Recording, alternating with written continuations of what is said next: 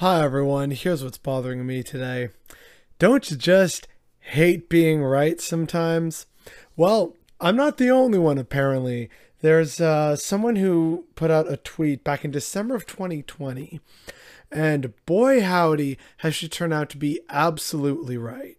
The person in question is Raina Doris, and here's what she said way back on December 8th, 2020. People are dying and losing their livelihoods, and they're using the budget earmarked specifically to help us with this exact situation to pay down the deficit. And they're going to trot that out as fiscal responsibility at election time. And yeah, she's referring to the fact that uh, we were getting here in Ontario a lot of funds from the feds to try and deal with the early stages of the pandemic. And what's happening is that uh, the current government of Ontario, run by Doug Ford and the Progressive Conservative Party of Ontario, they are using a rule that they have which says that the Ontario budget says that if the money remains unspent in the reserves by the end of the fiscal year, it will be used to reduce the deficit and provincial debt. In other words, they are using money that's supposed to help people right here, right now, and to save lives, but instead, they are using it to pay off the deficit.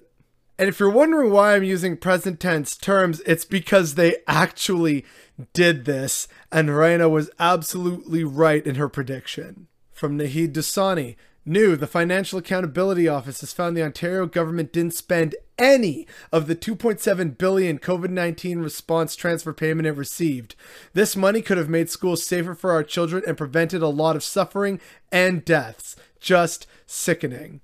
That was over a week ago on September 15th. And then just yesterday, you had this from Robert Benzie. Breaking, despite record spending, ON Gov deficit for 2020-2021 was $16.4 billion, far lower than the projected pandemic shortfall of $38.5 billion. Revenues up $8.8 billion, due mostly to one-time federal transfers. So yeah, uh, Raina, as someone who also is unfortunately right about a lot of things, Respect, I see you.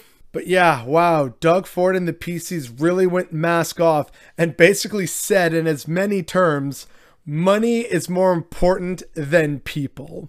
Now, most of us who follow the conservatives know this already. It's just kind of wild that they decided, you know what? Yeah, may as well just be brutally honest about ourselves and our intentions. Hundreds, if not thousands, of avoidable deaths and health problems as people with long COVID, and we find out more of the effects as the years go on.